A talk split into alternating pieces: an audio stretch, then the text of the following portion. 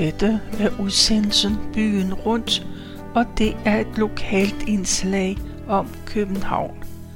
Mit navn er Tove Christensen, og jeg har været på Københavns Stadsarkivs hjemmeside, og der har jeg fundet en erindring, som Erik Arken har skrevet.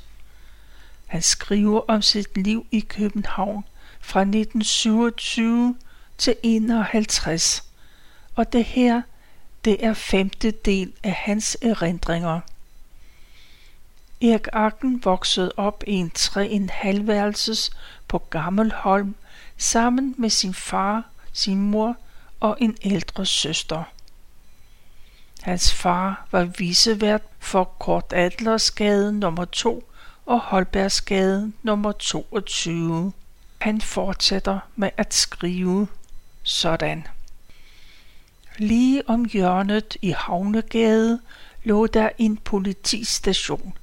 Vi havde ikke noget med den at gøre, for jeg holdt altid mig inden for lovens grænser, undtagen i to tilfælde, som jeg her vil beskrive.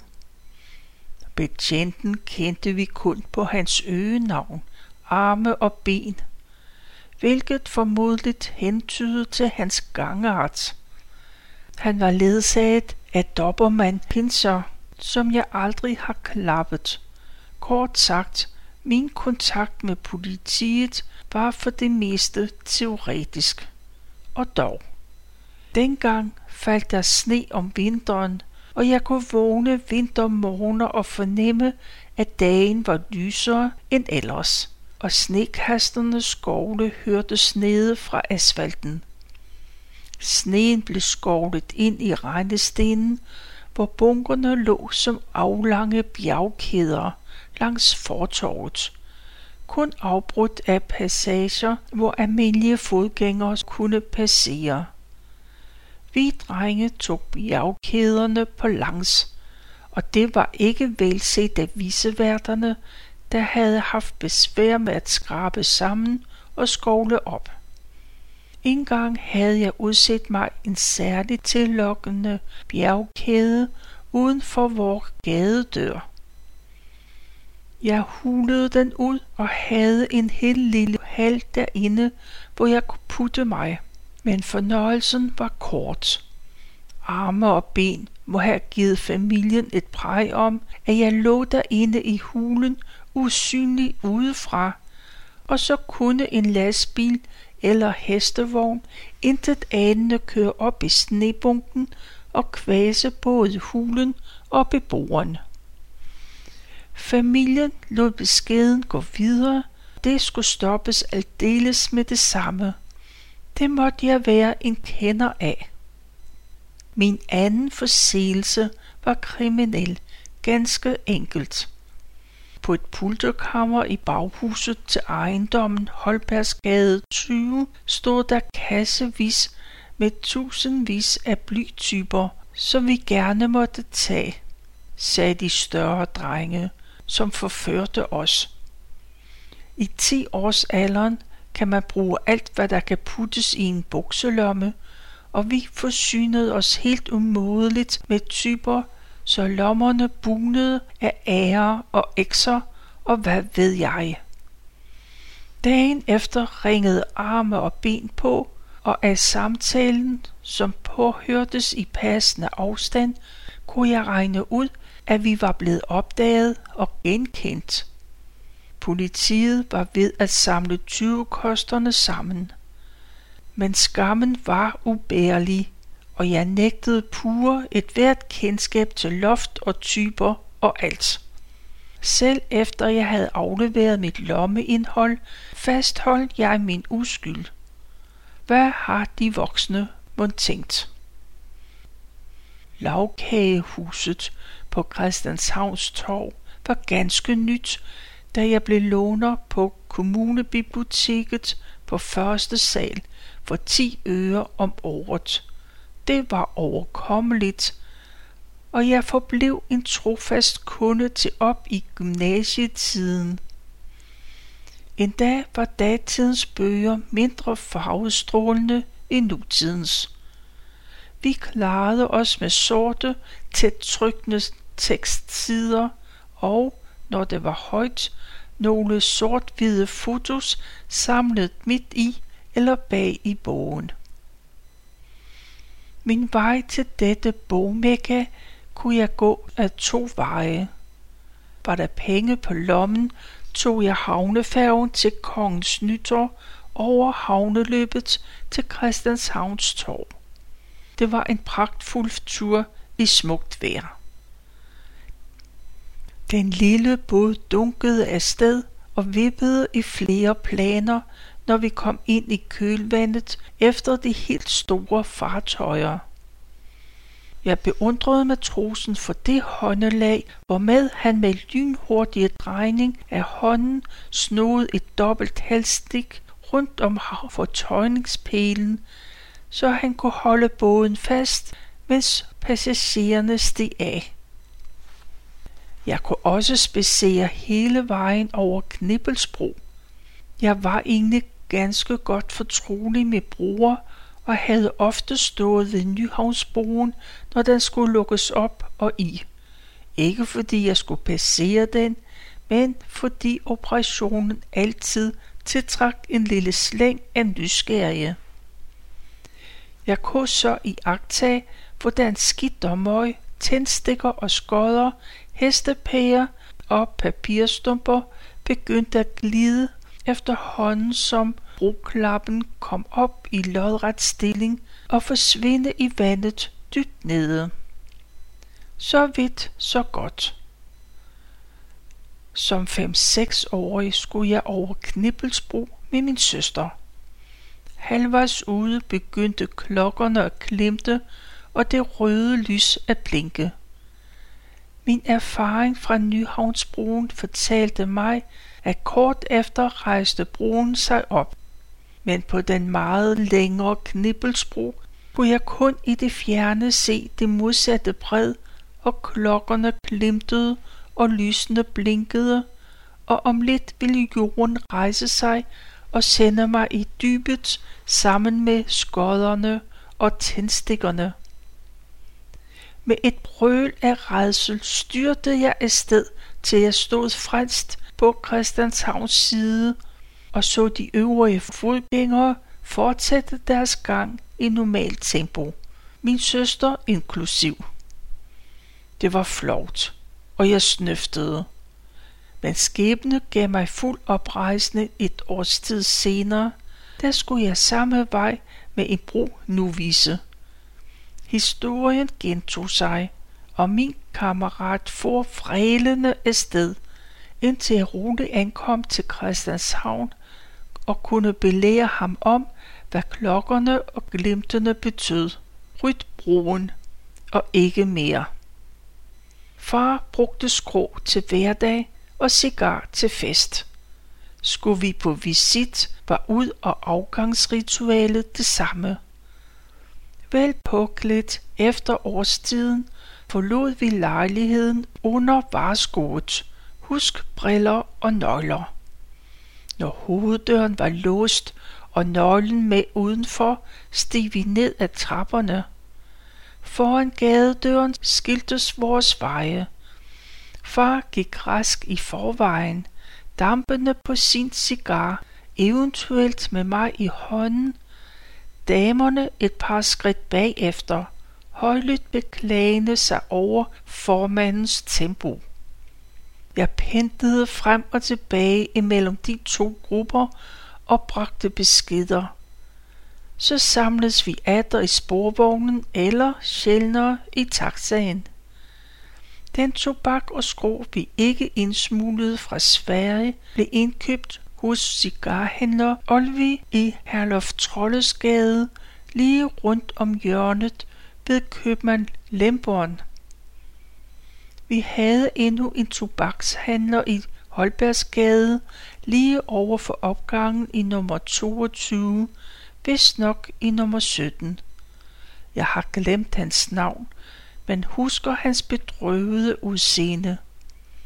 Vi købte alle vores ugeblade og aviser der. Hjemmet og familiejournalen var sikre hver uge desuden Socialdemokraten og Aftenbladet. Jeg har endnu en lille samling af det gamle Knoller Tot og Gyllenspjert serier liggende. I en periode holdt vi tempo, hvis bagside brydes af to tegneserier, Fabian og Rebecca, samt Dragos, manden med den hemmelighedsfulde magt. Han var datidens Batman, men arbejdede altid i kjole og hvidt, høj hat og maske. I 1937 holdt KFUM-spejderne en stor lejr på Bellahøj. Min ven Tom og jeg skulle vist have været med begge to, men jeg kom afsted alene og blev hængende. Jeg havde en ganske kort karriere som ulveunge. Som 12-årig i 39 blev jeg rigtig spejder i Falkegruppen.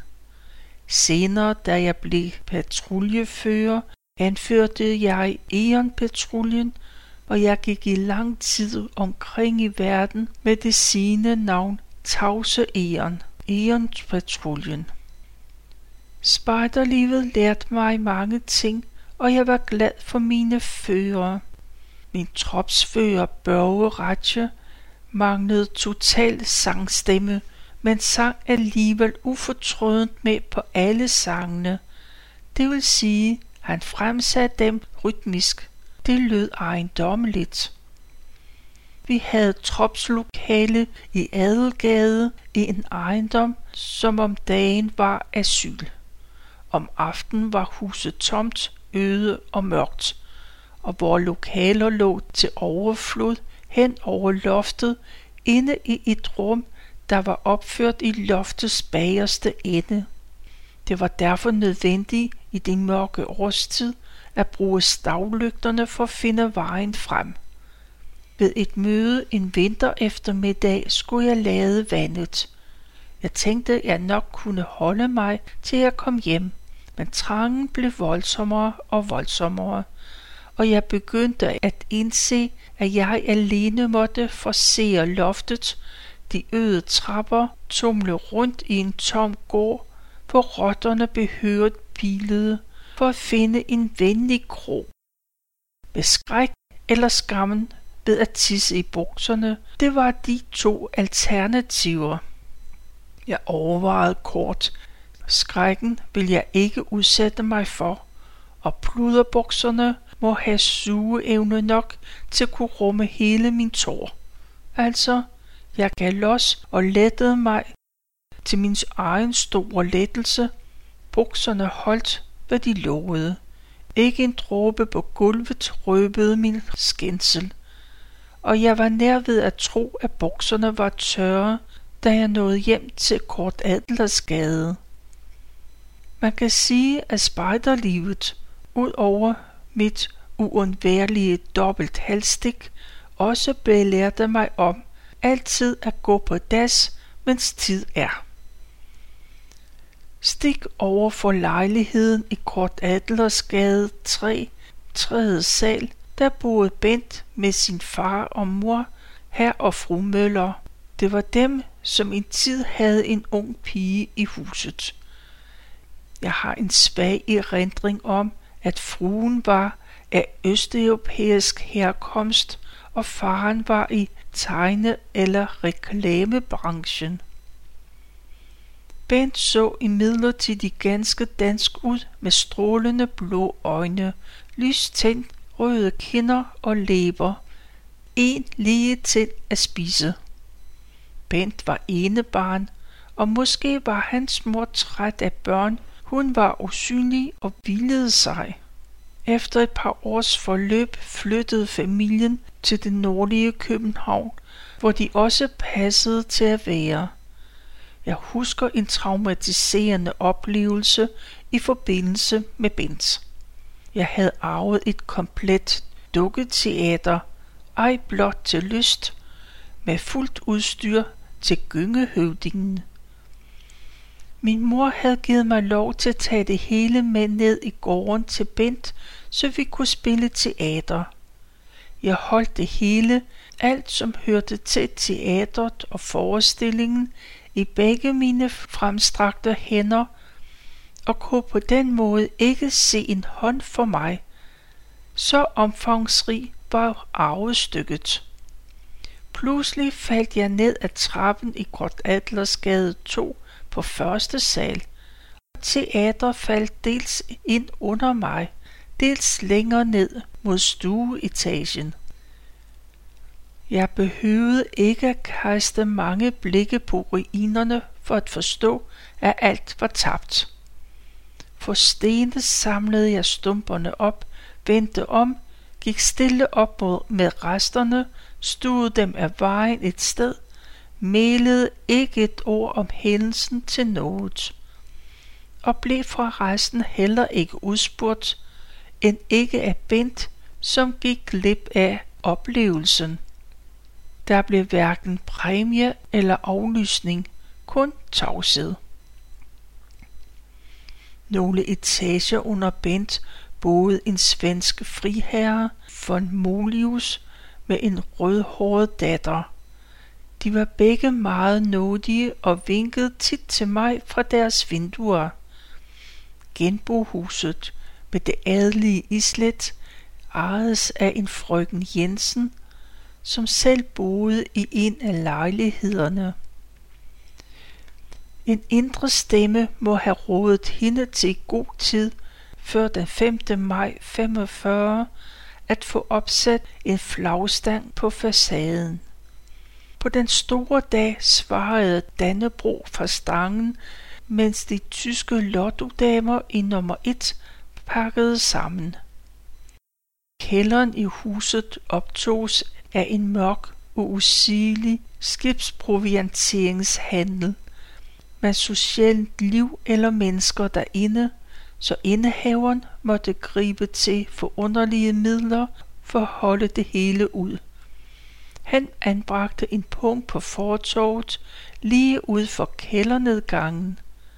En snor blev diskret bundet i pungen, og folk kom gående, kun de færreste dyser for at bukke sig ned efter genstanden. Det var, hvad kældermanden havde ventet på. Med et brøl af et grin hev han i snoren, så pungen i en bue røg lige ned i kælderdybet, mens den snytte skyndsomt fjernede sig i lettere irriteret gangart.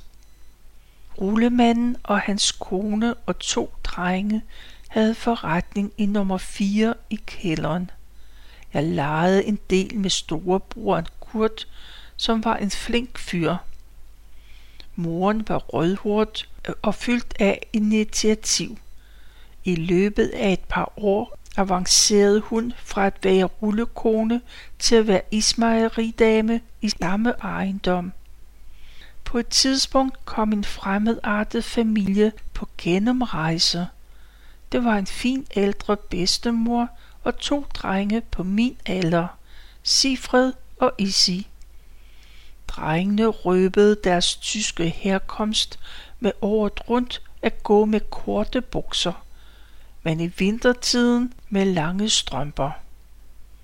Det så meget tøset ud, men de hørte ikke et ondt ord. De to drenge var så venlige og fredelige, at vi måtte på det nærmeste bare stå og glane på dem, når de lukkede munden op. Bagefter kan jeg tænke, at de var flygtninge fra Tyskland, måske endda jøder. Sifred, den ældste, havde to små runde ar på hver side af næsetippen, og jeg spurgte nysgerrigt.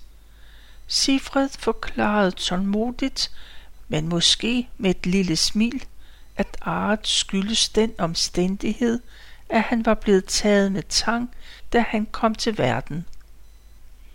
Jeg troede på den, for alt ved dem var mærkeligt. I samme ejendom boede en søskende par. Drengen blev kaldt Juleib, fordi han hed Ib og var julbenet. Pigens navn har jeg glemt. Hun var endda den første pige i mit liv, der gennem broren lod mig tilflyde den oplysning, at hun var forelsket i mig. Jørgen Løbner, min skole- og legekammerat, boede i Kort Adlersgade nummer 5 eller 7. Vi havde en speciel oplevelse sammen. På en af vores sædvanlige strejfture i omegnen var vi kommet ned til Kvæsthusbroen. Yderst var der en trappe ned, hvor små både kan optage og afsætte passagerer. Vi sad der kun 50 cm over havoverfladen, da Jørgen med et var væk. Jeg så mig omkring og fik øje på hans bølgende hårtop nede i vandet. Han var tydeligvis ved at drukne. Jeg trak reflektorisk en hånd ned i vandet, fik fat i hårtoppen og hiv til. Jørgen kom i land, som en tør og en våd træskede vi hjemad. Næste dag mødtes vi i skolegården. Jørgen uden men af gårdsdagens vandtur. Han trak et stykke chokolade frem, rakte mig det alvorligt, mens han sagde, tak fordi du reddede mit liv i går. Jeg husker ikke, om vi delte chokoladen, eller om jeg tog det med hjem og gemte den bag bøgerne i regionen, hvor den blev fundet under næste hovedrengøring og spist af en uværdig. Jørgen var så lykkelig at dele opgang med en yndig pige med slangekrøller. Jørgen var så lykkelig at dele opgang med den yndige pige med slangekrøllerne. Hendes navn har jeg glemt, som så mange andres, men hendes ternede, fornuftige kjoler og hendes lange, slanke pigeben i strikkede strømper med mange ål i, har jeg ikke glemt. Hun faldt helt i min smag, da alle vi børn i gaden legede skjul i havnens mange kasser og tømmer, havde hun og jeg gemt os i den samme kasse. Vi var nødt til at sidde tæt sammen og behøvede ikke at sige noget. Det var livsalige øjeblikke, og jeg måtte registrere, at en eller anden klaptorsk havde fået øje på os og råbte, krone for jer. Den sidste kammerat fra gaden, jeg vil nævne, er Svend Jacobsen fra nummer 9. Hans familie var statelige. En spændstig far, tre ranke sønner og en ditto mor. Svend var den fødte gymnast. Han kunne stå på hænder, både op ad en mur og i fri luft. Ja, han kunne spacere rundt på hænderne, ligesom vi andre på fødderne.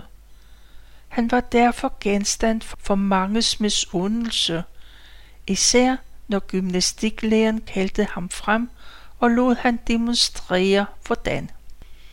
I lange perioder fuldtes vi ad til skole. Moren mente, han havde godt af omgås en rolig og stille dreng. Det blev som mig. Svends forbandelse var hans tiks. Hikserne, spyttende, hoppende, skulle tvangsmæssigt røre ved jorden med hænderne osv. Det undrede mig, at det kunne være så meget uro i den spinkle krop. Heldigvis tog hans lidelse af med årene, men der var han for længst ude af mit synsfelt. Når jeg regner efter, må det have været hen ved 10 kældervirksomheder i Kort Adlersgade dengang, af hvilken jeg allerede har nævnt blikkenslageren i nummer 2, skibsprovianteringshandleren i nummer 3, rulleforretningen og Ismari i nummer 4. I nummer 8, tror jeg, var der en lille købmandshandel, som jeg først og fremmest husker for én ting. Den skinnede af lys og brugbarhed. Købmandsfolkene var et ældre par, måske et søskende par. Trods sin klumpfod bevægede han sig ganske ubesværet rundt til fods og på cykel. De var begge gammeldags klædt i meget mørke farver. Han var en slags mørk habit, hun i lange sorte kjoler til jorden med en hvid stivet forklæde over. De var venlige, men formelle. Siden alt om dem var så tækkelige, kunne de have været missionske.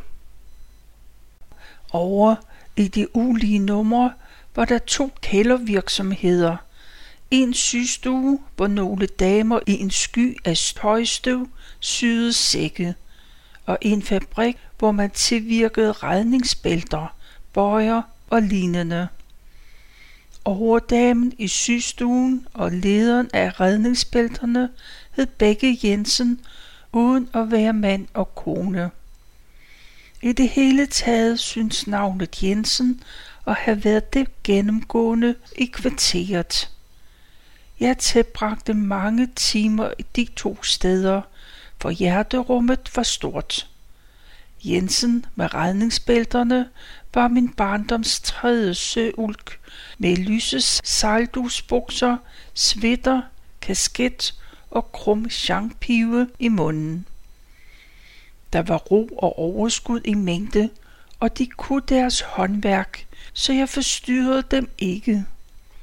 De svarede på mine spørgsmål, mens deres færme hænder snittede korkstykkerne til, samlede dem og syede dem ind i lærredet, så det endte som et rundt redningsbælte.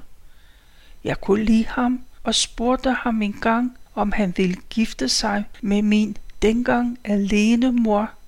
Han trak på det, og takfuldt som vi begge var, pressede jeg ikke på, og han berørte aldrig siden emnet. Jeg stopper her, og det var femte del af Erik Arkens erindringer. Du kan læse hele hans lange beretning på Københavns Stadsarkivs hjemmeside kbharkiv.dk. Københavns Stadsarkiv er et byarkiv, også kaldet et offentligt paragraf 7 arkiv. Stadsarkivet indsamler arkivmateriale fra Københavns Kommunes forvaltning og institutioner. Det gælder både papirsager og digitalt skabte data. Stadsarkivet det formidler historier om byen, dens indbyggere og udvikling. Det sker på læsesalen og hjemmesiden gennem udstillinger og foredrag. Desuden samarbejder Stadsarkivet med forskere og med undervisere på Københavns Universitet om undervisning af historiestuderende.